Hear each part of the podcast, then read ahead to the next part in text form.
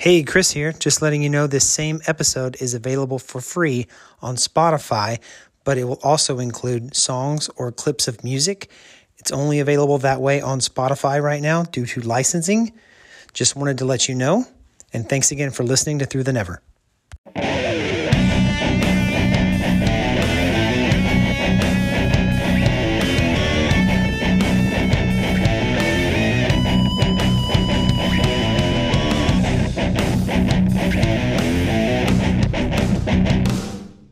Hey, this is Chris, and welcome to Through the Never. Today, I want to do a concert review for Metallica's S&M 2 event. This is the second time they've recorded a live show with the symphony, and um, was re- recently released uh, in a video format for us to enjoy. And I want to talk about that and, and kind of compare to the the original S&M one and uh, just kind of break it down and and discuss the the audio and the the video, how it, how it looked, as if um, as a concert review that I would have gone to in person. Because uh, in COVID times, this is this is what we got to work with. So, in uh, and just to explain, S and M is symphony plus Metallica. The original live album was in 1991. I'm sorry, 1999. This one was recorded at a live performance in 2019, both of them in San Francisco. S&M 1 was a collaboration with Michael Kamen and the San Francisco Symphony Orchestra. Michael Kamen suffered from MS later in life and passed uh, with a heart attack in 2003 at age 55. He had done numerous works and movies and collaborations, including The Wall with Pink Floyd. So, uh, really, uh, really well known guy, really accomplished conductor, and uh, so but he was not he, he was not able to participate in this. So S and M two was also a 20th anniversary celebration of the first event. This time it was conducted primarily by Edwin Outwater and Michael Tilson Thomas assisting in part. So this also marked the grand opening of the new Chase Center in San Francisco. Both of those conductors have history working with the San Francisco Symphony Orchestra. So they've been involved with them at, at different times. S&M 2 was released theatrically last October 2019 and earned over 1.2 million in the US and 5.5 million worldwide, making it the highest grossing rock cinema film ever. The live album was really recently released um, in late 2020. The Blu-ray release included includes a new revised version edited with the audio that was edited by the band, remixed and remastered, which is what I just finished watching with my friend Mitch, who is returning to uh, talk about this S&M two experience with me. Thanks for coming back. No problem. Third time's a charm. Yeah. also, first uh, first double offender and first three-peat. Um, Pleasure as to a be here. guest. Glad to be here. So Happy to be here. my early memory of watching the first S&M was together. Does that sound right? I think so. I, I think we heard the album first before we watched it. Maybe so. I have real strong Christmas vibes to that first one. When I hear it, it just reminds me of it because I remember getting it right around that time. I think it Yeah. came out in December when picked it up at Best Buy, and um, I know it by heart, like all the way through. And this one was something to behold. I I have a similar memory, but I, I remember, I remember watching it together. I don't remember where you lived at the time, but, yeah, I, but- I remember watching it together. I don't. Maybe that wasn't the first watch. I don't. But, Yeah, I don't think we watched it until much later. We were more familiar with the album. Okay. Maybe And- so. Yeah, and, until because it wasn't really released as like this one was. This one was actually in theaters, and the other one, No. I doubt it. No, Yeah. but it was a big deal at the time because it wasn't something that was regularly done with rock bands. Yeah. There had been a couple of bands attempt it. I want to say even Guns N' Roses at one time tried to do that, Mm. and it it just didn't work great. And for a band as heavy as Metallica, it was kind of bizarre. And I remember when I first heard the idea, I thought that was insane. And obviously, I'd have to check it out as a fan. Um, and I was really excited about how it came together.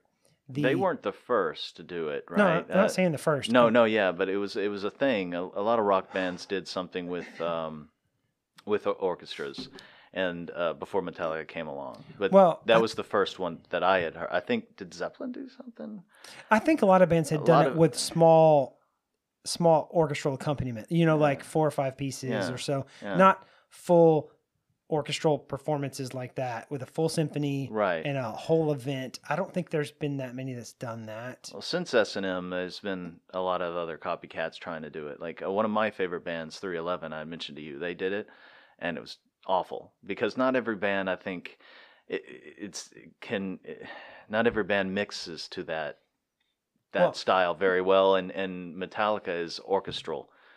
Is that the right word? Uh, No, anyway, Uh, well, I, they ha- they have a that very type of metal has a classic influence. yes, So it does translate well. The the issue that a band like Metallica has, especially with the older material, is that it's so fast. And I mean, not, there's classical pieces that are really fast too, but you have to be careful how you add more to it without it taking away some of the things that it needs to emphasize. So right. you have to carefully do it, and I and I feel like Michael Kamen understood that, and I feel like uh, so did Outwater on the Yeah, yeah. on this Michael Kamen as we said when we started watching it.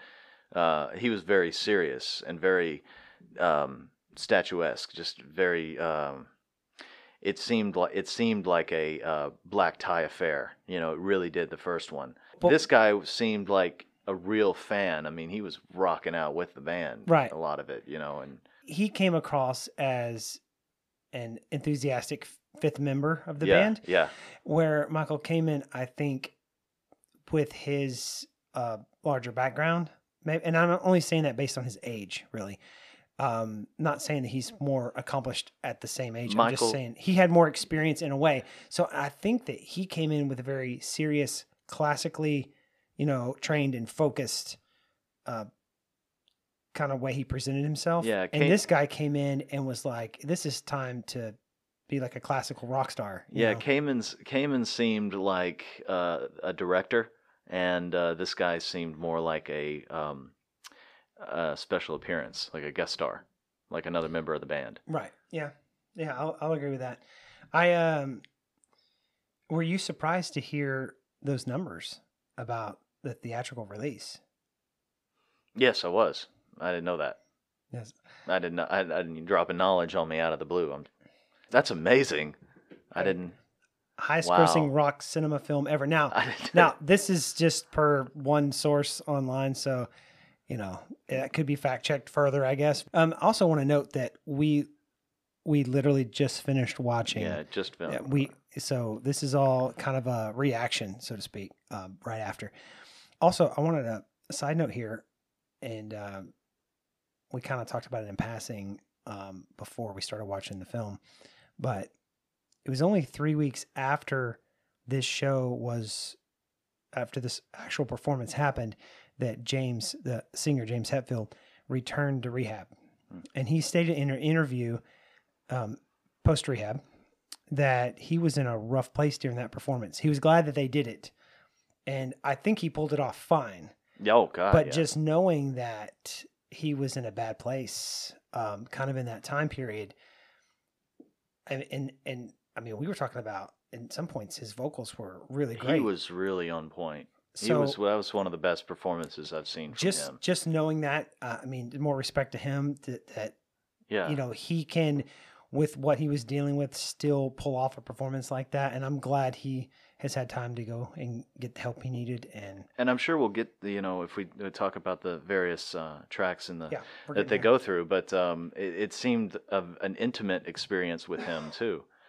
It seemed like a more um, a spiritual, intimate experience with James Hetfield because I hadn't seen him ever just stand the mic without a guitar, you know, and and and sing, and and was- he really, yeah, yeah, I felt he nailed that. And as we had discussed, you know, sometimes some people give James Hetfield um, some slack on the way he sings, and they, they just might not get it, you know, um, his his style or anything that's gets really really popular. People start to rag on it a little bit, um, but if you do are into Metallica and you are you do get his sound and how he sings and why he sings, there's a purpose behind it, and it worked very well in this. And knowing what you just said, I didn't know that going in that he was really dealing with things. Um, you know, that just holds a lot more weight into what he did. You never know what people are dealing with. You know, so it's it's crazy what some of these frontmen in bands can juggle all at one time. I've seen guys Symphonies Sing- make you want to drink, man. I I, I want to drink right now. I've you know, I've seen guys sing some stuff that sounded super hard to do and then play this melodic kind of lead type stuff on guitar at the same time and you know, you know, they're not looking where they're playing, they're focused on the crowd and they're doing they're they're connecting with their eyes with people and they're singing and they're playing their instrument. Um it's just it's stuff that very few people can multitask in that way. And then to be dealing with some other personal battle at the same time it's it's uh crazy what some people can do. It also helps to be Metallica too, um, and having people singing your songs that you wrote so many years ago. You know, a whole stadium like that, Well- belting them back at you, and I mean, you know, a group with that kind of road experience too. I mean they the should be able to they should be able to play all that with their eyes closed anyway right? you know But it's still this is new for them. You know, it's not just it's not like just another show for them. no and This is a special thing, speak you know special experience for them too. speaking of stuff that's new, I mean, they've long been doing concerts in the round, but the symphony performance last time was not. No, it wasn't. So this one was in the round, and that was the first thing that we noticed. You know, when it started, was wow, this is this is their typical setup. The first one was like a performance hall setting. right? Yeah, and this is this was definitely a stadium. I, I I think I don't know if the first one was at the Fillmore, but it was at one of those classic Right. big venues Yeah. in San Francisco. Now, this was, uh, like I said in the beginning, there it is. It was the debut. You know, it was the grand opening uh, for the new Chase Center in San Francisco, and so that had more of an arena look.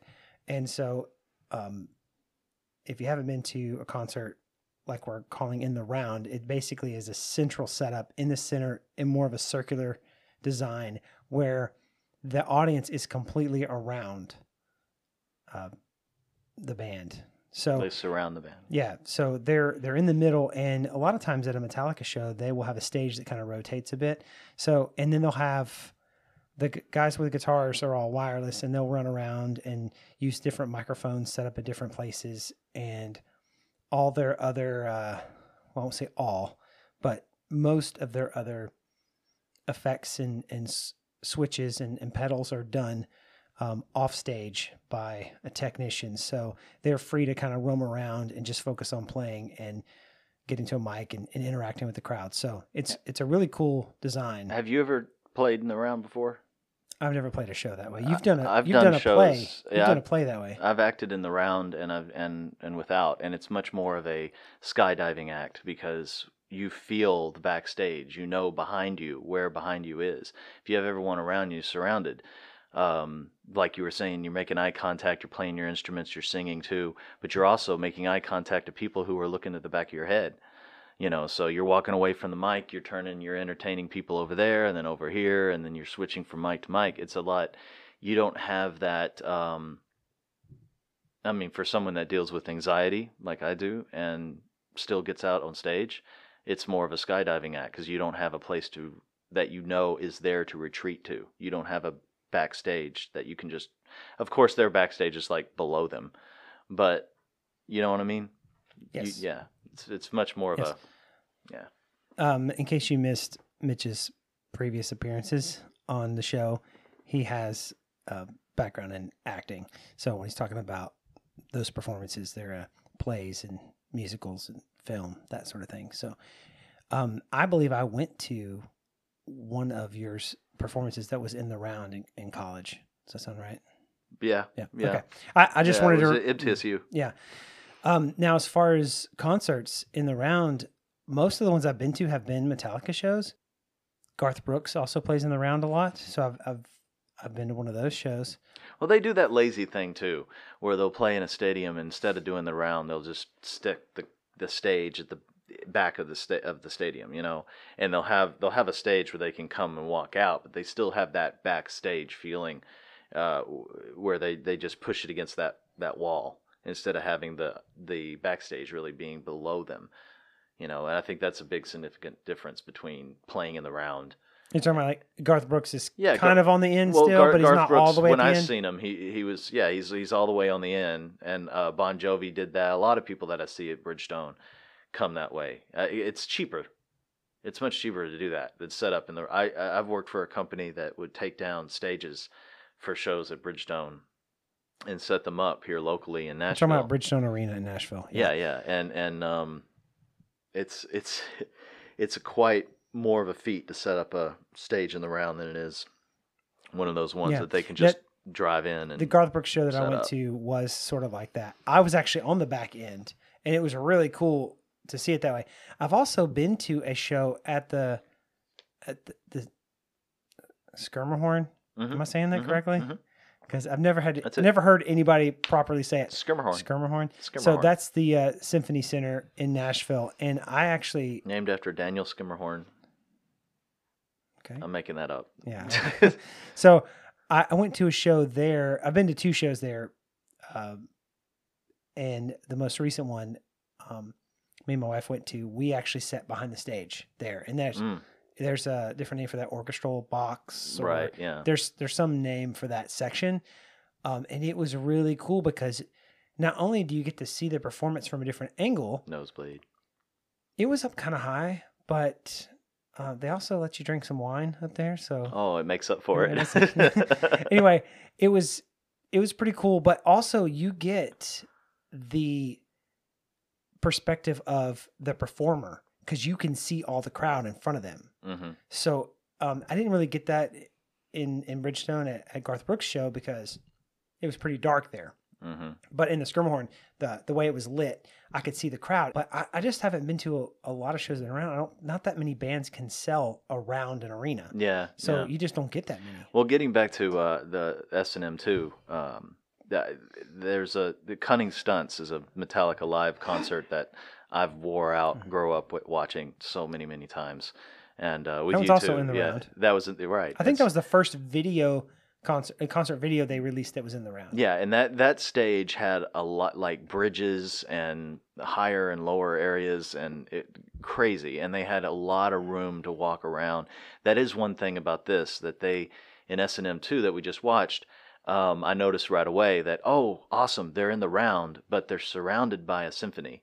And they uh, they had very little playing room um, for that huge arena because they had so many people quote unquote on stage. They're really on the floor. But I mean Yeah, and it actually felt like it was down, like almost in a pit, Yeah, because it they wasn't- were they were in a central place, but it wasn't up on a stage. right. It wasn't raised. Every, the crowd was raised, so it, they didn't have that much room, but they they utilized it very well. They didn't need the room. This was again, it, it brings uh, as heavy and fast as Metallica can be. This was more of an intimate experience with them. I felt.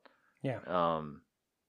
Well, I think I think you're supposed to have that Yeah. with the symphony anyway, and I love the way that they started it off with the Ennio Morricone, the the good, the bad, and the ugly. Mm-hmm. I may have mispronounced his name. I believe it's Italian, so there's probably Right. some Um. accent there. But On my on a better day, I could pronounce it. yeah, But uh, but uh, obviously that's something Metallica is known for. ex- ecstasy, ecstasy of gold. the, the Ecstasy of Gold, famously known as being in the movie The Good, the Bad, right. Right. But Metallica has also made it famous Yeah. for opening all their show. I mean, for years, well, like so many people would know that. at this point. so many people would hear that and they could say like oh that's metallica's intro song Yeah. and have no clue that you know it was ever used in a movie So yeah, when that uh, when that composer uh, died, that there was a tribute uh, album put out, and Metallica recorded them the band playing because they the band doesn't typically play it; they just play the track and then they come out on stage for the tribute album. Metallica recorded the band playing that theme, and so have you heard it? hmm So that was really cool to hear the band doing it, but obviously they just they want to respect the the original uh, recording, and they they still use that to this day, as far as I know. So whenever they did when they did S and M the first time, they started off with that, and they went right into the Call of Ktulu, and they did the same thing with this, and I feel like the ones that were done before in the original S and M that Michael Kamen uh, wrote parts for, that they stayed true to that for the most part. Well, I- like like I was saying, do you I, when we were started it, I said, do you think that they're using the same sheets that uh, Kamen used, or just? uh, And I, I felt like they were pretty much using the same thing, except um, there was some parts that they they had more um, instruments in the symphony. They had pulled out all the stops. I, I I can't think if I was to I can't think of an instrument that I did not see that was out there. I mean, there was you know someone playing a triangle. I mean, it's there. There was Yeah. Cato drums out there, uh, a harp, um, timpani. You They know, had a lot of bells. percussion, yeah. They had things that the, in the first S and M they didn't have. So that right there, they're going to embellish Michael Kamen's work. You Right. know, but you know why rewrite it? You know, if you're going to do, if the first one was so good, why why go and rewrite it? It just add add to it. And, yeah, that's and, probably yeah, that's, and use the new songs. That- that's probably accurate. Um, the I also think that because of the way it was filmed in the round, I think that you were able to see see the symphony in a different way. hmm So visually, I think you were able to look at more of it.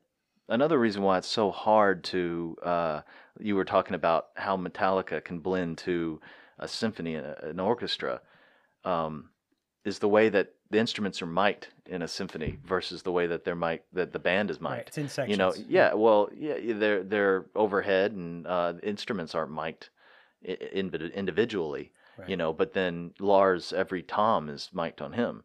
Every guitar is has its own channel. Yeah. You know, instead you have a, a channel for the strings. You have a channel for the horns. You know, and so that we're getting into a te- technical side. no, of things, actually, that, yeah, that that was actually next in my notes that I was making while we were watching it. Is that I felt like the sound quality was really good and a Mhm. good mix. Now, I mentioned earlier that the Blu-ray version, which is what we watched, was uh, included a mix and a remastering that the band was involved in doing, and I don't know if it's because of that because this is the only version I heard. I didn't see the theatrical release, so the the drums though, man, the drums were mic'd and tuned excellent. They every time he would do a roll, like really in the the first song or two is really when I was noticing sort of I was really paying attention to the the sound engineering and stuff. The drums sounded great. All of them did. Um, and I really feel like the mix was done in a way where you could hear the band, even though all the symphony was going on, but the band wasn't so overpowering that you couldn't enjoy what was getting added to it. So I feel like that's going to be a really complicated mix to do. it's a and- compromise. And I, yeah, and I feel like they did a good job of mixing that, which could not have been easy. Mm-mm. So I, I really appreciate the effort put into that. Yeah, it's it's a compromise because uh, everyone wants to hear Metallica really loud and heavy and hard, but you can't too much because you'll lose the symphony. And there are parts where you know I'm listening to the song and watching them jam out and thinking like, I, I'm not really hearing this. Oh, now I hear the symphony. No, no, I don't really. Now I am. It just depends on what they're doing, and I think they find the spots to really add um, texture and layers. Yeah. Yeah. Yeah, I mean that's that is a complicated thing to do. Now, the first time they went from the Ecstasy of Gold right into Call of Ktulu, and then um, and then Master of Puppets, Master which Puppets. yeah, which I preferred. Yeah. Uh, This time they went straight into For Whom the Bell Tolls, yeah, and uh, I didn't I didn't care for that.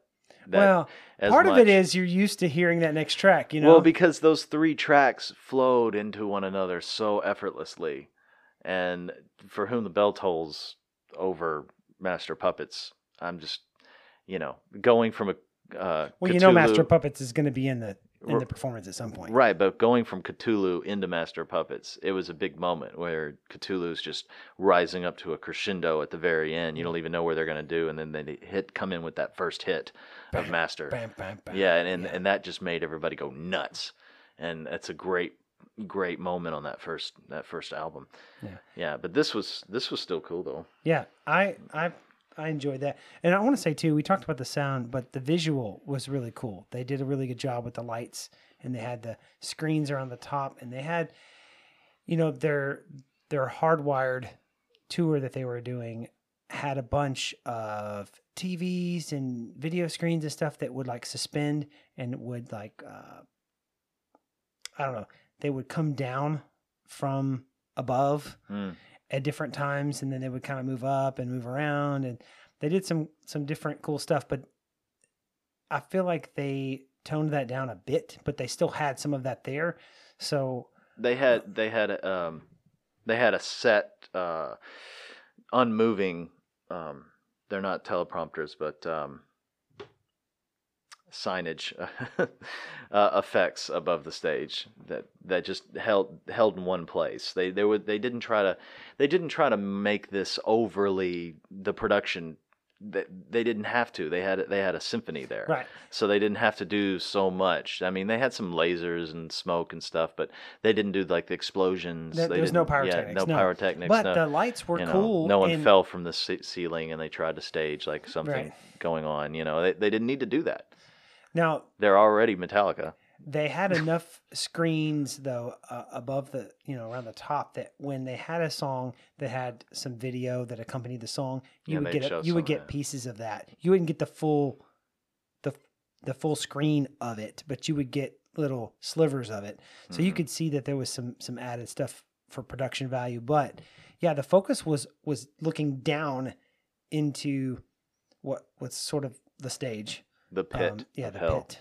Um, and yeah, with the symphony, and they just they did a lot with the lights, and I I really You know, you're touching on something there. An orchestral pit for a show is usually lowered down below, and you're looking down into it. If it's something that you're observing in that way, you know, you're talking about in front of a play in, where down. well, in front of a they're sh- yeah. Most of the time, it, it's it's down an- in front of the It stage. kind of felt like this whole thing was in a pit that you were looking Yeah. at. Yeah, yeah, they- didn't think of it that way. they played that's- they played up. They played up and out right. rather than straightforward. If that makes any sense. Yeah.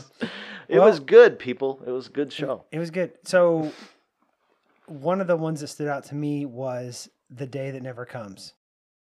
They It's changed one of my favorites. they changed the intro a bit where the symphony opened the, the song and uh you know yeah i don't remember if i've seen a live performance of that No, I can't think of one.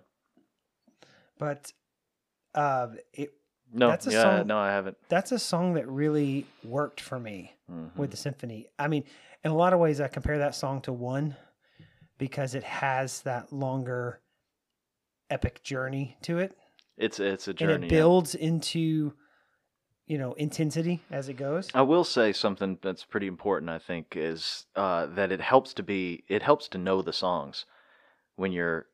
I think if you're that's analyzing it with the symphony. well. yeah. I think if somebody did not had never heard Metallica before and they watched this, they wouldn't get it. I don't think they, they you can't you don't really clearly hear the the band as you would you know uh, a live show because you've got so much else going on really this when you have a band that plays with a symphony it's for the fans it's not for the casual metal fan they may appreciate it but they're not going to get nearly out of it because they're not going to they're not they're not going to hear this stuff we're going to hear it because we know where it is Yeah, we know true. where this riff is going to be and what that riff sounds like.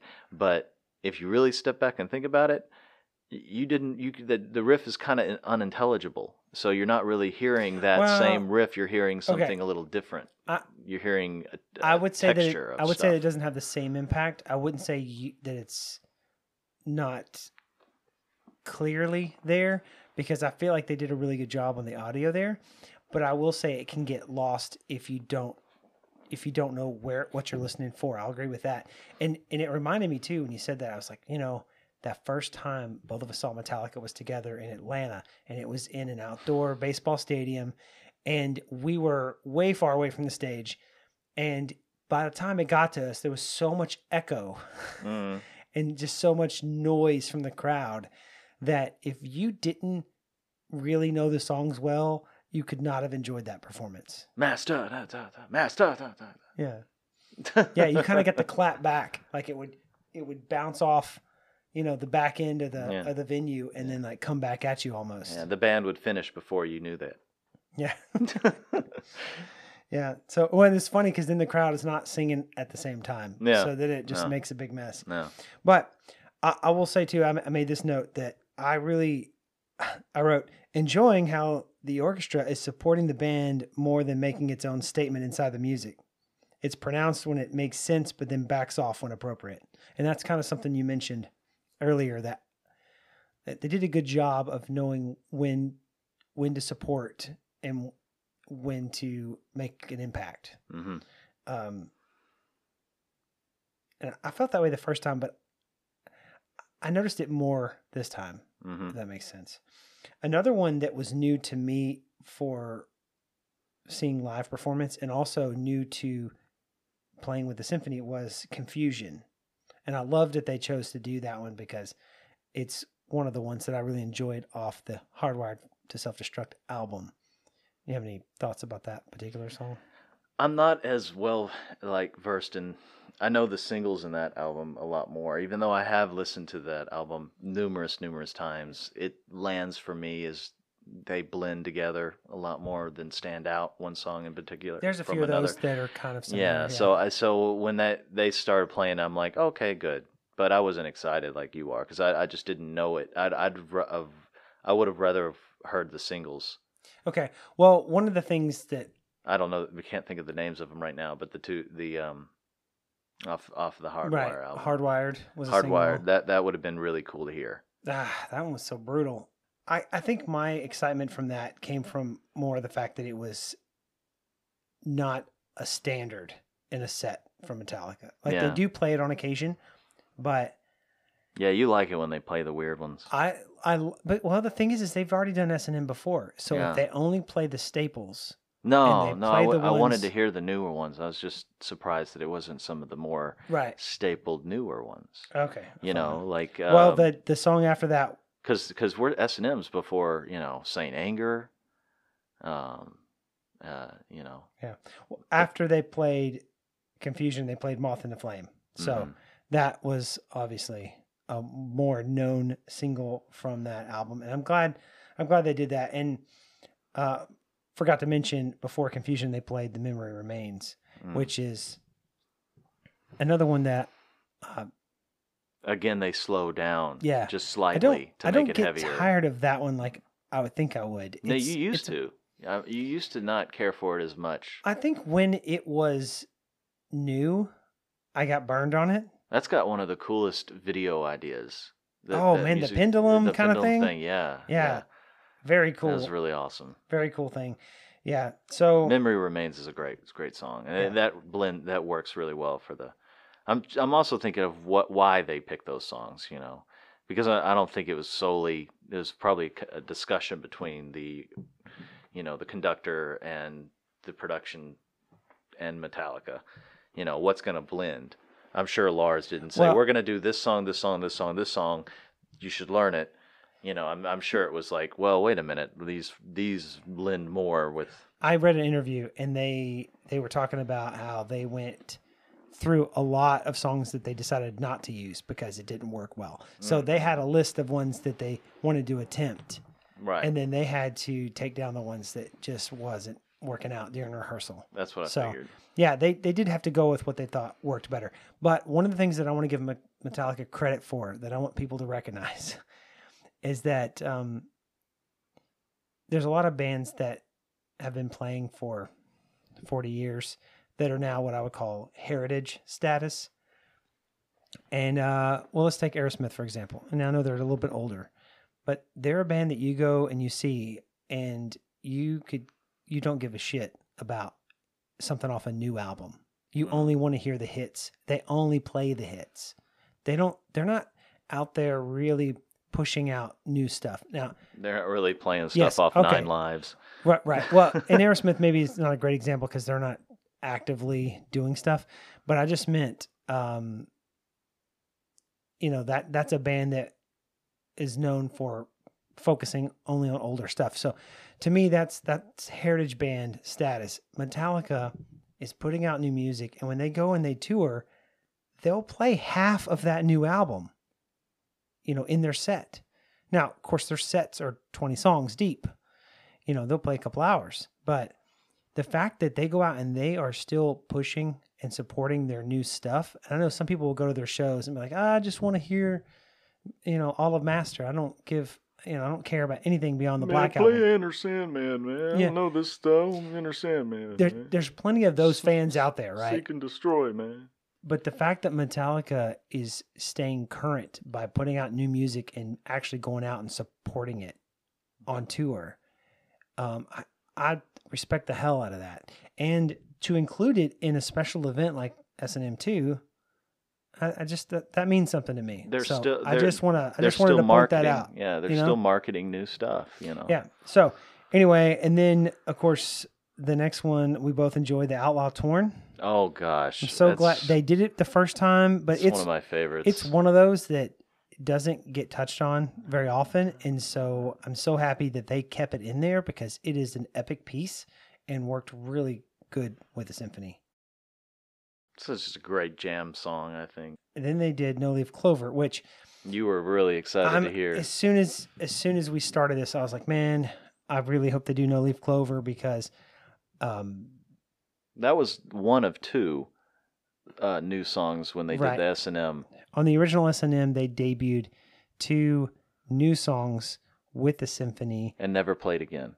and they were never released anywhere else in a recorded version now I think they play No Leaf Clover uh, No Leaf occasionally, Clover? but never the other. ones. What's it called? it's called minus human Okay, yeah. You never hear negative it. You human. never, It was a negative sign and then human. you never hear it. Yeah, and honestly, I couldn't tell you anything about it because I did not listen to it enough. Mm. But No Leaf Clover, not only was it catchy, That was a single. it was a single It that was. was put out to promote the S and M uh, live album. Now, that song we've seen them play at a concert. Mhm. You know, they still play that on occasion, and it's a really great track. It it still sounded good without the symphony, just hearing them play it. But it's one of those you you always associate with the symphony because that's the way the single was because it was live and only live.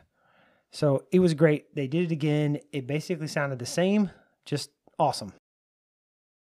Well, it sounded more per- percussive. Oh, The extra instruments in One there. thing we did notice right away is there's the, the song has a lot of dynamic. So it's soft and then the band kicks it up and then it goes back soft again.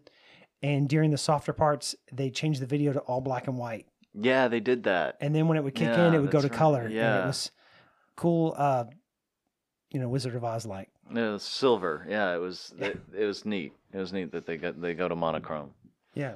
So uh, again, that's that's something that the uh, I don't know if they did that on the video screens at the show, so it may have been something that only watching it recorded, you know, on video like that that you would. That's to what they went back and fixed. Yeah, that's what they bother.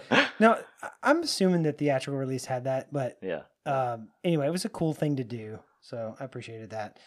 Um, then uh, let's see, Halo on Fire. There's another song that's I feel like had an arrangement that was suited for the orchestral support. hmm Like I feel like that's a, another one of the new songs that was a good choice to add to it. Now, after Halo on Fire, they had a bit of a intermission, and they did something uh, special just for S&M two.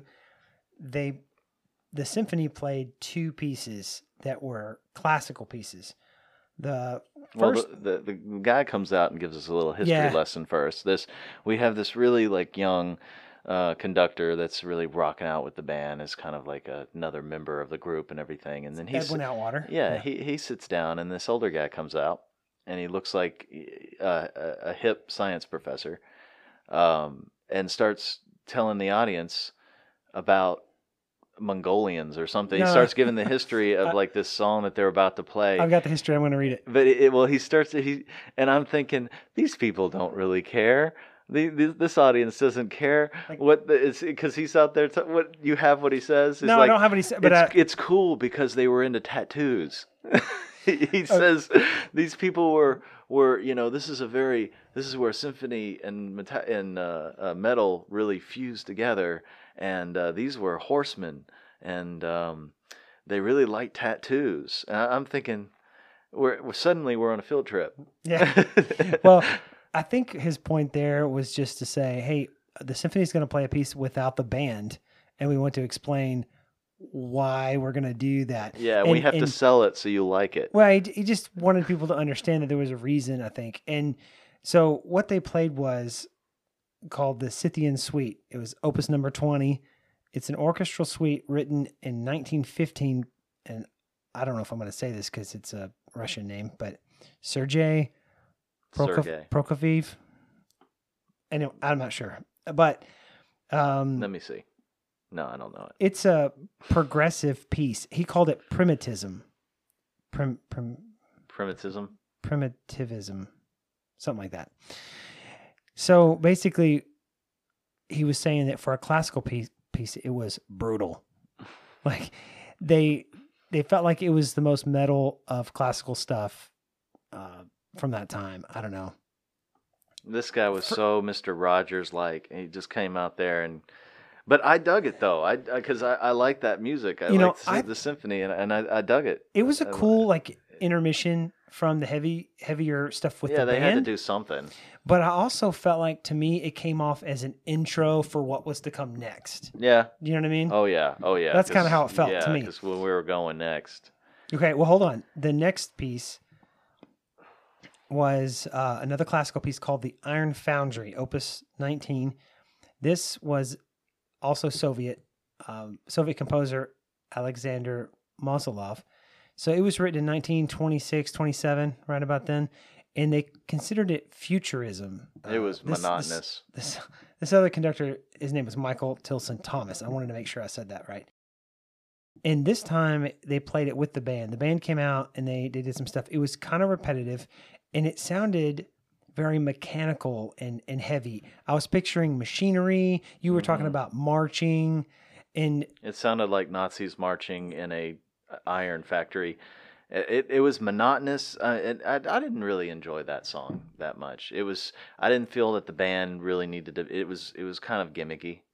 Uh, the The band didn't really lend much to it, and as we said, like it could have it could have been better if they had turned Kirk and James down a little bit because they were just repetitively I do- playing the I do same feel like like, the- the- notes. the band could have been maybe a little lower in volume just in the mix for that one piece. Um, they did kind of pull focus a bit, you Yeah. know, as far as the volume goes. But I'll say that it was suspenseful and at times even like dissonant. Like it, it had stuff that was kind of clashing purposefully. Um, I for me, I kind of felt like that piece. It kind of fit in in the set in a way. To me, that part was more metal than the Scythian suite, but I disagree. it wasn't as epic and like going somewhere. Right. But it was brutal Yeah, it didn't go in anywhere. my mind. That's why it was brutal. It didn't go anywhere. okay. Well, anyway, it was definitely something different for S and M two. Yes, So, yes. Uh, you know, and I- different for Metallica too. Yeah. So I, you know, And they did kind of they did kind of showcase it as being uh, something that they were going to play anyway. And then Metallica, the guy said something like, and then the band really wanted to be a part of it. yeah, So it kind of seemed like they were a second thought, right. Like, but they had to get them out there somehow. yeah. So Well, well, what's interesting is right after they do that, where all the members were playing, then they go right into the Unforgiven three, that was where awesome. where no no band members played any instruments, which was very odd. It started off No, no members of Metallica. It was Right, all yeah, yeah, yeah. no band members is what I'm saying. Yeah. Yeah. If you're not familiar with the song Unforgiven three. Um, by the way, it's the third in a series of songs, but we'll talk about that in a minute. They didn't um, just randomly name it. So Unforgiven the Unforgiven three is uh it starts off the original recording starts off with a sort of a piano piece and then it goes into a clean guitar piece and it builds and builds and it's it's a very uh it's it's uphill thing and then you finally get to this this climax and then it's it's it's pretty I mean it's pretty wild after that. It's like it's sex.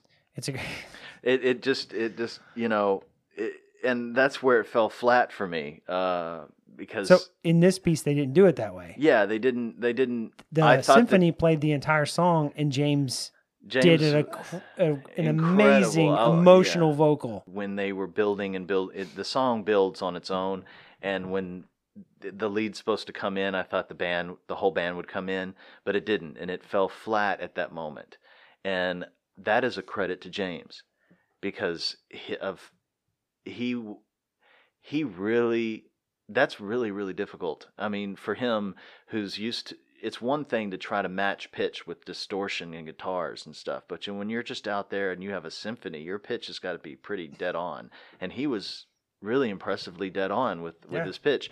And i made the comment that james himself his voice makes this metal. It's it, it it had a metal tone to it just because of him out there and if the band had crescendoed right there as soon as like the song came it, it would have just it would have lifted Yeah. it off the ground and except instead they just kind of they did the lead with with the orchestra kind of and it, it just it fell flat until james came back in Yeah, yeah yeah.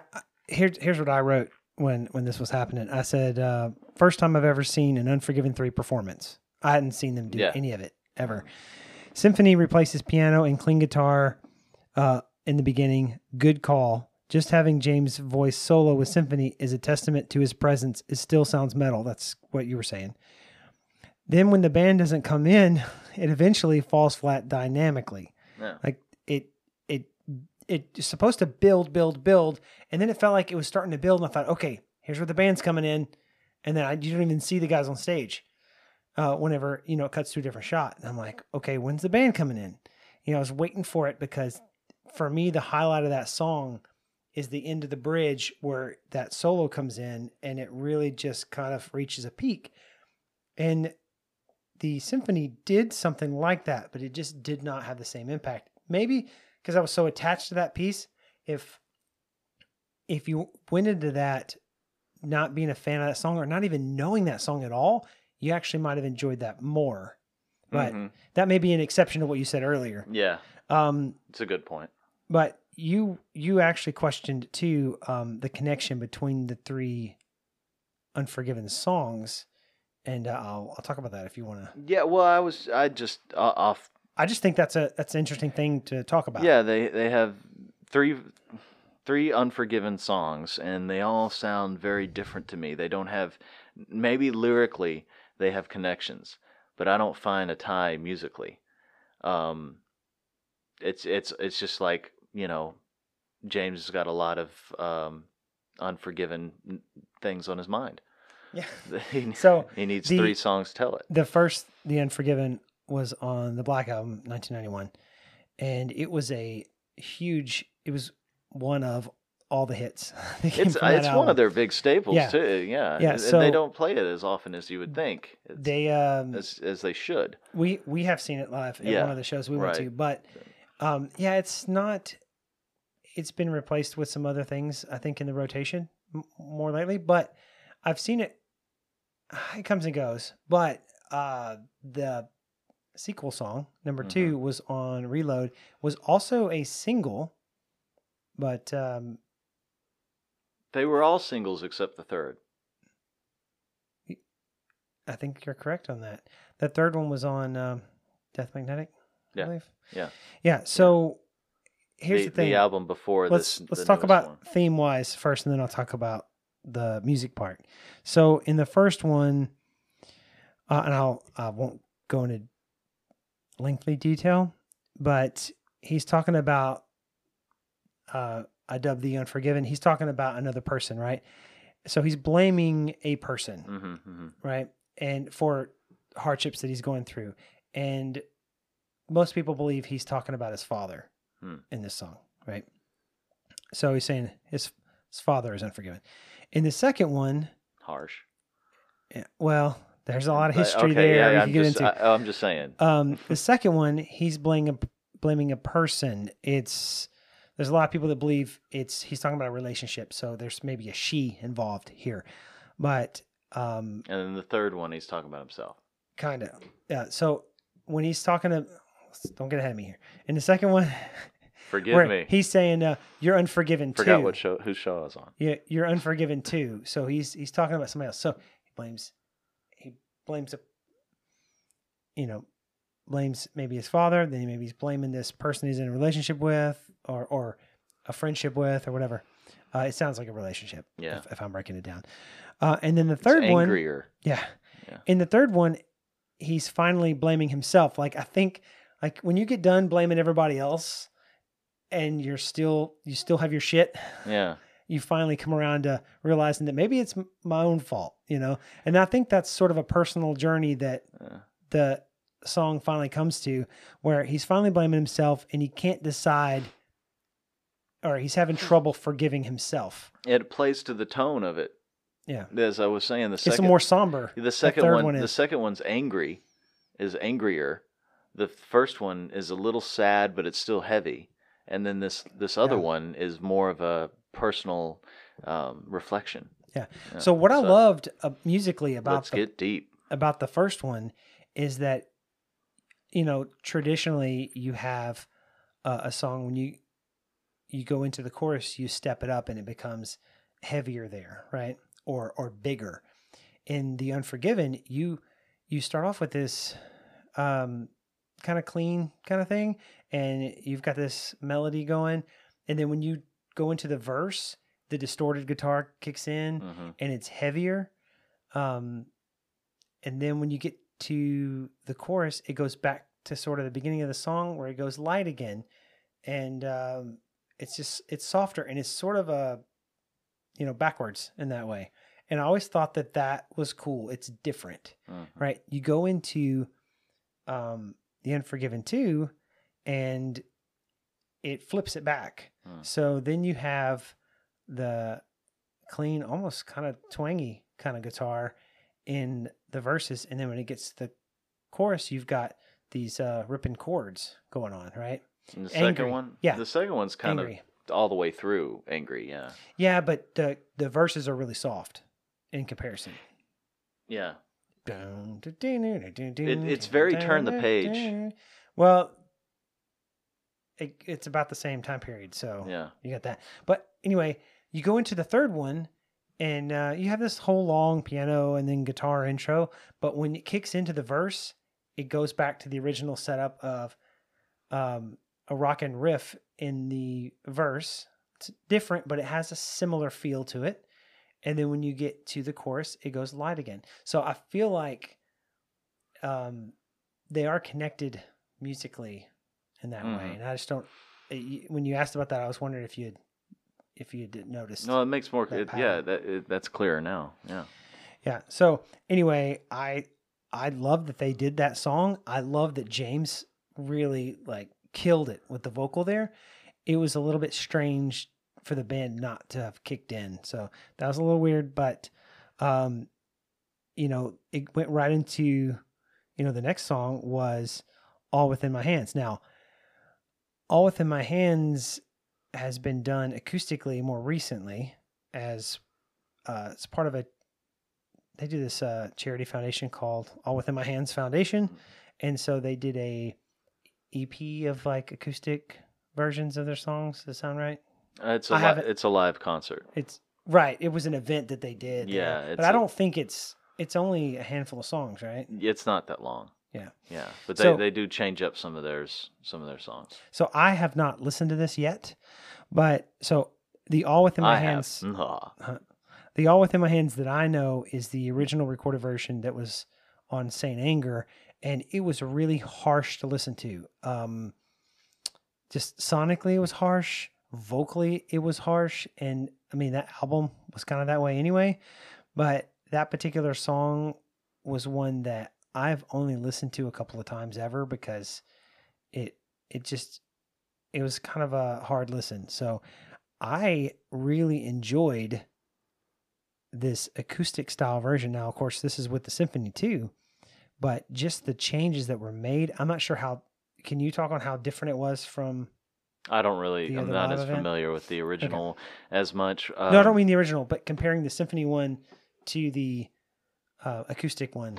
Well, they're playing the acoustic one from that show eh, with the symphony. Right. So it, was, Uh, it was similar as far as what the band did. It was similar. I'm not sure that uh, Kirk this time he was playing it. He played lead on a 12 string. Yeah. That that was pretty. That was that was Bitchy. pretty. Yeah, it was pretty bitching. It was it was awesome. That guitar looked really cool too.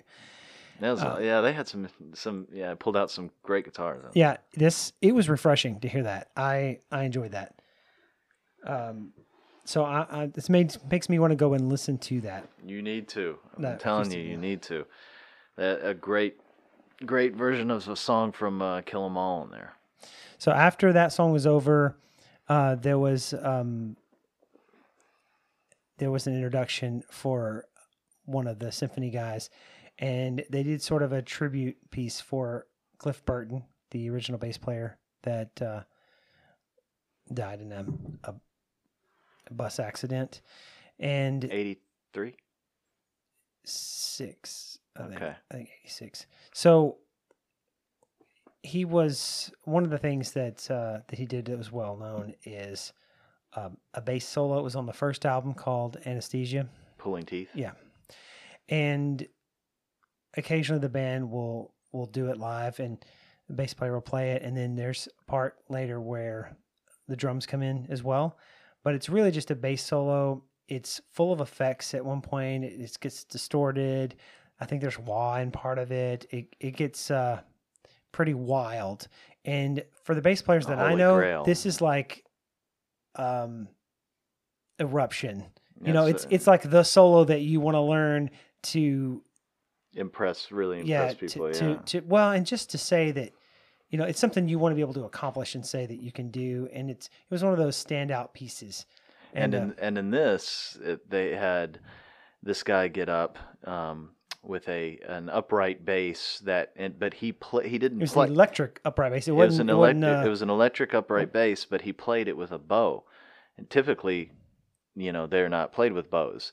But he could have gone up there and he could have plucked and played an upright version of Anesthesia, which would have been fine. That would have been cool. But he added the Jimmy Page, you know, the bow to it, and that that to play it that way just added so much more to the symphony aspect of it. yeah, well, and, and he and didn't the play it. came in. He didn't play it in the. He didn't make a, a, a straight cover with it either. Yeah, he played he did a classical first, yeah. interpretation, so it it uh, it built up, and it it was a really cool and different piece, but also was very recognizable. Yeah. So I, I really felt like they did a, a cool thing with that. And then yeah, uh, even had distortion and stuff come in when it was supposed to. The drums, uh, you know, Lars came up and uh, jumped in, and the drums came in when they should. It felt kind of apocalyptica Yeah, in a way because it, even though it wasn't a cello, he was playing it with a bow, and then when the drums came in, it sort of just had that feel to it. Apocalyptica is a uh, a band Norway. Uh, they're it's a, it's an all cello uh, metal band uh, that got their start by playing um, covers of Metallica songs. Yeah. and we got to see them right in And Atlanta. when and we saw them, it was just they have a full band with with other instruments now, but their newer stuff's great. Their when- drummer's awesome. when we saw Stands up the whole time. yeah, we saw them at this little place in Atlanta, and they were doing a tour where it was just the four cellos playing the Metallica songs, and we thought that was pretty cool because that's how we discovered them back. Well, they in, had the like, drummer there too. And then yeah, after they finished playing that album that they were doing an anniversary tour for, then a drummer came out and they played additional songs Orion. with live drums, and it was awesome. Yeah, That's the track that was missing from this show that I wish I wish they'd play with the symphony. It just lends so well. But like you had said while we were watching, they already played Ktulu. And um that's a that's an instrumental. And you just figure that they, they're not gonna do more than one instrumental. But being a symphony show with an orchestra, I don't see why not. Well, if- if I had my choice, I would have picked Orion over the Call of Ktulu just because it it should get more attention. It's a great, big, epic piece. Orion's my favorite Metallica song, hands down. Off my favorite Metallica album, Master Puppets. But yeah, that, that still though the Anesthesia thing was really really cool, and Lars was doing more than you know just hanging at the drums. He wasn't taking breaks as much. He was like over there playing on a timpani and um, playing with other members, you know, in the orchestra and jumping around like a monkey. It was he fun. was he was interacting with people. Yeah. it was it was good. Um, so after that, wherever I may roam, that's a staple. It sounded great. and and he played. He played an actual sitar, yeah. and uh, Well, it was like a converted sitar. It was like a. It was an electric. electric. Yeah. yeah, it was, yeah, Electric sitar, everybody. but yeah, I hear those are very expensive. I didn't know they existed, but all right. Everything's Well, electric, it's not. yes. It's not that. Uh, it's not that common in this country. That's used in uh, other parts of the world more often. But it's it was a that's a that's always a good song to have in the set. And then um, okay, so then then it was the song one. You know they're going to play it somewhere in the set. What was cool about this performance is they did not play the backing track that usually starts that song with all the the war sounds, the machine guns, the helicopters, the shouting, Go, go, go, go, Yeah. go. all that. Instead, they recreated it in a way with the instruments and percussion, uh, including Lars um, hitting on some of the drums and stuff with uh, the percussion guys. So I thought that was a really neat idea, and I appreciate that they changed it a bit. I don't know, not the The not song itself was the same. But the they- song yeah, itself is the same. It's just the intro, yeah. but I I like that they did something a little different there. Almost every song on this uh, concert was kind of, y- it, you know, you, you took a second to know what the song was. They had, uh, you know, unique little intros that would, you know, or stuff that you hadn't heard before.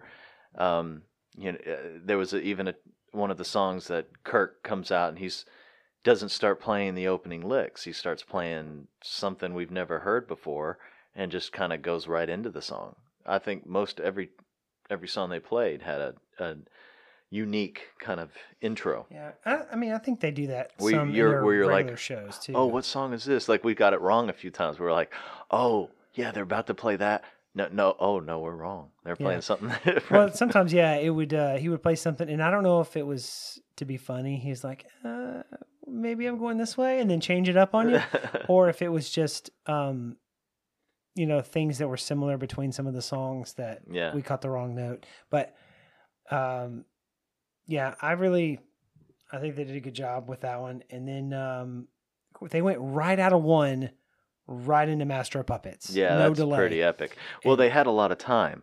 I was gonna say that because when the, the symphony got when um, um, Mr. Rogers came out, but uh, that I think was the second night. That was the start of the because this was two nights that they did the Yeah. show, and I think that was the second night, and they had it open with the orchestra, two orchestra pieces, and then James alone singing "Unforgiven" to uh, three. Um, they had time to build up to those two heavy songs. You know, I, I noticed that they had quite a bit of time where they weren't, you know, they weren't I'm not really, really- rocking out. I, I, see, I see what you mean. I, I'm not really sure. A lot of times when a band does a a live album and live recording like this, they'll play uh, a couple of nights and then they'll take the best Mhm. parts of each one. So they kind of get more than one take, so to speak. And then sometimes they'll play some of the same songs twice and some of them will be different. I'm not really sure if it was like the first half was one night. So I'm not really sure if they worked it that way. I think it was because of what they were wearing. Maybe so. I And- wasn't and Lars did come so out- much, but Lars did come out. You were taking notes. Lars did come out and uh, say like, oh, wel- "Welcome to night two. well, yeah, You know, he, did uh, mention that at one point, so I know that per, that Right. particular song was that. But the way that they did the uh, the cameras and cutting around, if they if unless you had something obvious as far as what people were wearing, you may not. I be able feel so cheated when I see that crap though. If I'm watching a live show and then I'm like, okay, the guitarist, you know, is over there and he's playing a strat, and then they cut away and everything, and then they come back and he's playing like a telly, and it's the same song, and I'm and, or he- like his shirt changes suddenly, and I'm, I'm just. I'm like, just give me the one performance. Don't give me snippets out of a few di- for performances because what I'm watching right now might not be exactly what he's playing. It could be re- okay. They recorded that song on night Yeah. one and they mixed together night three and four and seven to Okay. try to. Sometimes they'll do it through a whole tour, but usually, Yeah, I you- don't like. yeah, that. But I mean, do you feel that way in a in a movie where you somebody takes off their hat and then it cuts across the room and then the hat's on their head again? that is just somebody not doing their job. Right. But That- yeah. but does it piss you off when you see it? Do you feel cheated? You were just No, because that's different. I don't know how I can't link those two together, Chris. I don't know how. No, No, To me, they seem my father notices those things all the. That's continuity. Yes. Yeah, and if there's a continuity, there's someone on set who's paid to watch that crap, and it's it's mostly messed up on TV. But that's off the topic. Well, I'm just, just Yeah, it no, yeah. similar to me. Well, it, it, it's especially if someone's drinking something, they have to mark where that drink is. If they cut back, it's got to be the same. Right. So whenever you are watching a show, or especially TV, happens on Game of Thrones it all the time when it was on. It, if you watch what they're drinking, um, and you can see through the glass, it's going up and down, and up and down the whole time, back and forth, and it's someone not doing their job and watching that. Yeah. it happens. It? Yeah. Oh, well, Anyway, so back they to went. Metallica. They went from one to Master Puppets, which is as great as, That's you'd awesome. expect. Mhm. and then they went almost. It felt like really quickly they went into Nothing Else Matters. They, I mean, it broke down, and they kind of built it up again Mhm. with the symphony.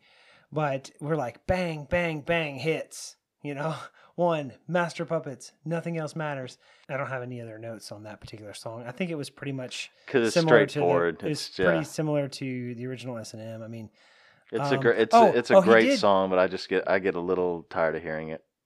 yeah, but it's a. It also works really well with the symphony. The way that was Mm, It- arranged. oh, oh, of course, it's a Yeah. great. It's a fantastic. I love the song. I just I hear it like so often, like in Kroger or somewhere. yeah. Okay, so they went from there to the final song, Enter Sandman. Obviously, has to be in the set somewhere. Um, I'll have to say, I don't remember enough about the details on the original S and M performance of Enter Sandman and if it was changed much. But Enter Sandman is one of those songs that, I don't remember it in the first one. yeah, it's in there. Okay. Uh, Enter Sandman is one of those that if I was to ever be sick of a Metallica song, that's the one, right? That's their, I mean, that's the one that, That's their smells like Teen Spirit. yeah, I mean, it's, it really kicked open a lot of doors. That's their right? Dream On. That's So- that's their Free Bird. I mean, To, to, I'm, I'm sorry, I'm gonna take that back. It's not their Free Bird. That's their um, Alabama, Sweet Home Alabama. okay. Well, the thing is, is You is know the a connection I'm a, making. a Metallica fan's not going to say that, but but th- they're going to think Master Puppets. But that's the one that gave them the commercial success. You know, it's the one that Mm-hmm. Sure. started that. So, you know, they don't they don't play a show without playing that one. It's just expected. And but my my point is is that's one as a as a musician, I really don't want to cover that one Mhm. because I feel like that's the one that everybody covers. Like that's the Mhm. one that people are. uh, It's almost like people don't But get sick gotta, of it. you gotta give I the people what you know? they you gotta give the people what they want to. Yeah, no, I, I mean, if I was in Metallica, I would play it every show. You know, that makes sense. But what if I, you were in Metallica to just play that song, you would still play it. In in this in this video, I found Enter Sandman to be refreshing. I don't know why, but that's the no right. Enter Sandman even sounds refreshing because uh, typically I'm like, okay, I could do without this. one. And you know what? They didn't do uh, Seek and Destroy, which is the other one that I'm kind of tired of seeing live. But um, I mean, if I'm at a Metallica show, I'm not complaining if they start playing Enter Sandman. It is a solid song. It's great live. You expect it. You, you're you're waiting for it. You know what's going to happen. Uh, for them to choose that to end this show is not a surprise, and I got nothing negative to say. I'm just saying I felt like it. There was something about it with the symphony that was refreshing, and I don't know if it was any any different from the first S and M. I can't remember. The first one, the first one ended with battery. That's what's so cool. The first one, it, yeah, it ended with it had Outlaw Torn, and then I think they did Enter Sandman, and then went into Battery. I'm not sure, but Yep, they that's- they ended with Battery, which was just Outlaw Torn was there's still four more songs, but the first one, Outlaw Torn, Sad but True, one Enter Sandman, and then Battery. So you're right, it did end with Battery, but so they did go from Enter Sandman right into Battery. yeah, Yeah, I thought they would do that again, but they didn't. yeah. So They didn't really cover Master Puppets uh, the album as much. uh, no, they they left out a couple that they did last time. Like They just played Master Puppets. They didn't do Sanitarium. right, the right they didn't do the thing that should not be or battery. Those are the other two that they played the first time. So, um, but I mean, they played a lot of newer stuff. You got to Right. think about it too. It's been twenty years. They've Yeah. put out, you know, three more albums since then. Well, for everything that we say they don't play, if they were in the room right now, they'd probably say, "Oh man, we've played that so many times. We Yeah. just haven't heard it." Yeah, I mean, uh, something else I want to say. A lot of people give Lars shit about playing loose live and cheapening his own parts, and and there's some truth into some of that. But I've also just want to point out that in certain recorded or televised gigs like this performance, I feel like Lars proves he can still play at a high level, even if it's not his prime self. I feel like when it's a special occasion, he shows up and Mhm. and and gets the job done. I think in uh, there's plenty of live footage out there you can watch where he's a little sloppy and or he's a little off time or he's changing up his parts and they're a little little easier or whatever. And I feel like I, I don't know if this will come off as defending him in a way, but I I just feel like Defend him if you want to. well no I I mean I don't like that. I don't I don't think you should You don't like defending? No, no, I don't. okay, let me let me uh, back up a second.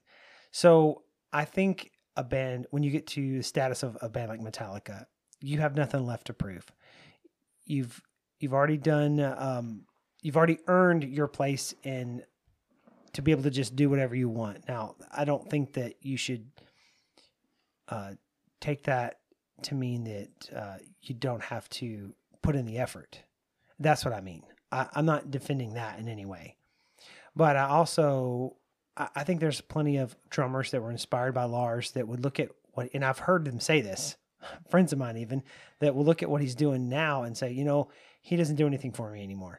And I think that he's not pushing anything. You know what I mean? I don't think he's um, doing anything that's going to inspire people now.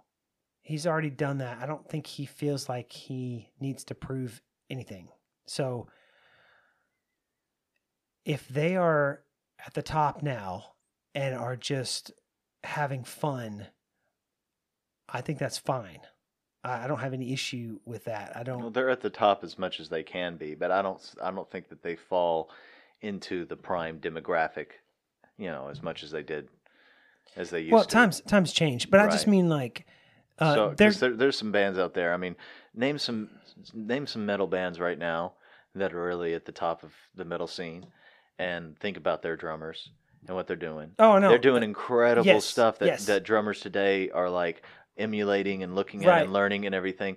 The, But you can trace that to Lars at some point, Yeah, he right? started it all. But but yes, but He started it all. My- I mean, would you even have uh, Tool's drummer eh, doing, uh, you know, or uh, just you know, name name some bands or Slipknot even, you Well, know, yeah, but I mean, without without When- when I'm talking about- influence. when I'm talking about the top, what I mean is they can put out an album and it'll be platinum in two days.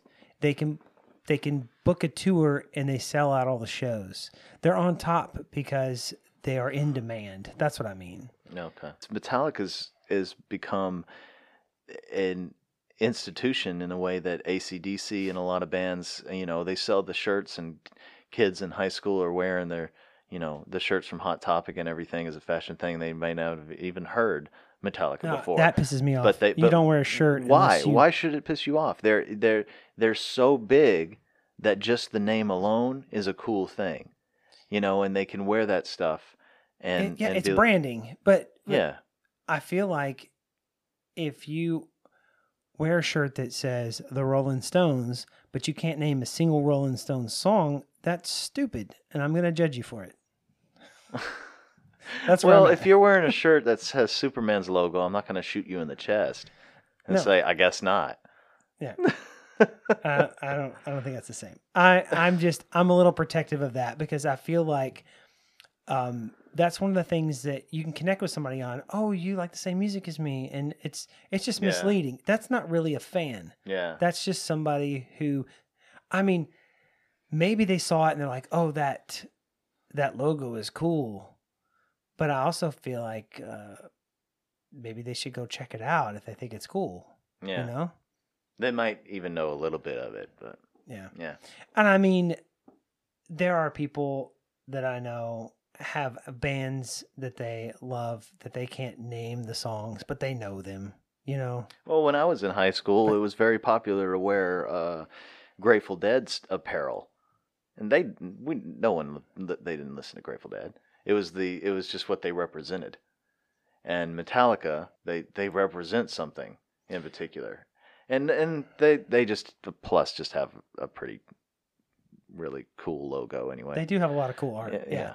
But I just I'm just saying, I don't I I you know, that's At least they're not getting tattoos, and they've never Yeah. heard it. I uh I don't know, I get a little get a little annoyed with some of those um poser fans. It's not really Poser. They're not they're not really fans. No, no. Um. Anyway, I'm just saying as far as as far as the Lars bit goes, I'm just saying he gets a lot of shit from people from drummers, and I get it. There's some live footage online that makes him look awful, and yeah, And there's things that he's done and said that makes well, him look yeah, awful there's too. there's a lot of things that can be said, but I I'm just saying, watching uh, a video like this shows that he can still play, and you know proves that he's the same guy that's earned his place. So No, he's not up there trying to prove he can still play Dyers Eve because he fucking wrote Dyers Eve. yeah. Well, I've still never seen a, a live performance or heard a live performance of Dyers Eve that was played as recorded. Now, Mm. there's some uh there's some stuff that was written a long time ago saying that uh, they had trouble playing it live because of the lighting system and it wouldn't trigger right and but you know what? Technology has improved so even if that is the truth it's no That longer sounds like it's a- no longer a thing Yeah, that sounds like a cop out. well that's what They- it sounds they- like They but, wrote something that he can't replicate. but that was written in the 80s so he was all who coked knows? up one time, and he was able to get through Dyers Eve. And they were Uh. like, "All right, we we got that track, but can you do it again? Don't worry about that right now. we need another track for this album. As We're a- done." as a fan and ma- you know because i'm not a drummer maybe um i'm still excited when that gets played live even if he's changed his part Mhm. so i i love that song and i, I hate that it doesn't get played more but uh in an overview i'm gonna say that uh this s&m2 was as good as the first one I, I thought it was as good. I thought it was better, if not as good. Well, I, I liked the first one was unique because it was the first time they've done that. First band of that caliber to put one out that was received like that. And they debuted new songs. I mean, there was a bunch of, of cool stuff with it. And and at the time when it came out, they didn't have you know, they didn't have any new material for a few years. So it was it was exciting. And um but this one had newer songs that couldn't have been included because they they're more recent. Um, so that was cool. It was cool to see Rob get to be a part of it and enjoy Yeah. it. You know, They And- didn't showcase him as much as I thought they would, Yeah, there was. because they they when he became a new member, they really showcased him a lot on tour. Yeah. and I thought that they would do something. But I was also thinking, um, I wonder what a person who hasn't isn't as familiar with S and M, the first one, as we are, and this one, what their opinion would be of which one was better, or if not as good, because we've worn out that first one so much. So yeah, if you watched them back to back, new. yeah, Yeah, it's interesting. Interesting thought. Um, I don't know. I think also too this one having some uh, original moments, like doing the classical pieces, having the guy do the bass solo. I mean, I think some of that, you know, uh, changing the intro to one, um, just some of the changes and, new things that were original to this particular show, kind of uh, made it special in a way that you definitely felt the energy. You, you Yeah. felt It that was they were recorded- having fun. It was recorded well. Having it in the round and the the actual performance element of it uh, definitely definitely was cool. Yeah, yeah, Yeah. yeah. It was definitely a great, great concert. Really enjoyed it. Um, looking forward to listening to the album, you know, Yeah. more and just really getting in, eh, getting in depth into everything that's going on there. And good. now, now I'm curious because you're saying it, it's actually sounds different. So you're going to get a different experience when you watch this DVD Blu-ray uh, versus listening to the album, and that's that's intriguing. Yeah, yeah. So yeah, it may be a little. Also, I think though, if you this is something if you listen to on headphones, you're gonna really get immersed a little Yeah. bit more too, because the the setup we had wasn't really uh, surrounding. So, um, I am. It was I'm a lot better than some. Yeah, I'm. I'm interested to hear it sort of with headphones on and kind of get that full immersion in it. Uh, but it was cool to have the visual, and now kind of when I'm listening to it, I can kind of picture that too. Mm. Um, and and honestly, it was really good to have some uh, some type, any type of concert like experience, because um, 2020's canceled most of. Uh, I mean, I had I had tickets. I think five different events that right off the top of my head, and all of them got postponed or moved. I mean, the only live music I've seen uh, beyond the first couple months um, have been uh, like single players just hanging out at different places, a restaurant or whatever, just having like a, solo act. Hmm. That's that's about it. I mean, other than stream stuff online. So I'm glad that so many bands are doing live stream shows and special events where you know are releasing you know recorded concert videos because it's all we have at the moment. and I'm glad that bands are still staying active and trying to connect with people. And you know, this was filmed a year ago, and you know we're just now getting to really experience it. But I'm glad we have it now. Well, I it appreciate so it more long. now than I would have It last took year. You it know? took so long between the album release and the Blu-ray. We were we both made a promise to each other we're not going to listen to the album until we were able to watch the concert. So and it's been out for a little while for Yeah. for about what it was like a month or two apart. But um I mean what you were saying about, you know, I won't go into this too far, but like 2020 and what we the future is the future is really bright for media because for for film and for music and everything because things that were in production have gotten a lot more time to iron out. They've had a lot more time to pay attention to what they're doing and take their time. The you know they don't they don't have all of these demands of um, when something has to be finished. They they've they've been able to have a, a year and more to really focus on things. So any of those, you know, the bands that are that are writing, or films that are getting made or being written or cast or on hold or whatever, the future looks bright for that. However, it's they're not going to have as much money to do these things as they did before. Um, budget's going to be cut down, but the attention to the art of it is what it, it excites me because I think that gets lost a lot when it comes to money and deadlines. Well, thanks for thanks for coming by and, and being patient and uh, doing this together. Absolutely, And anytime. I, um, it was great. I mean, I wanted definitely to to check it out with someone else that's a fan and and have the history of of watching their videos and going to their shows together. Um, this was uh, the best way to do it. I think. Really glad that they decided to do a second one. Uh, I don't know that I need them to do more, but Well, let's see. Let's see. Let's how, see what happens. Albums they Um, release. you know, I'll say and- too. Um, another one of my favorite bands, Alter Bridge, did uh, one uh, a year or two ago, and um, thinking about going and checking that one out at some point too.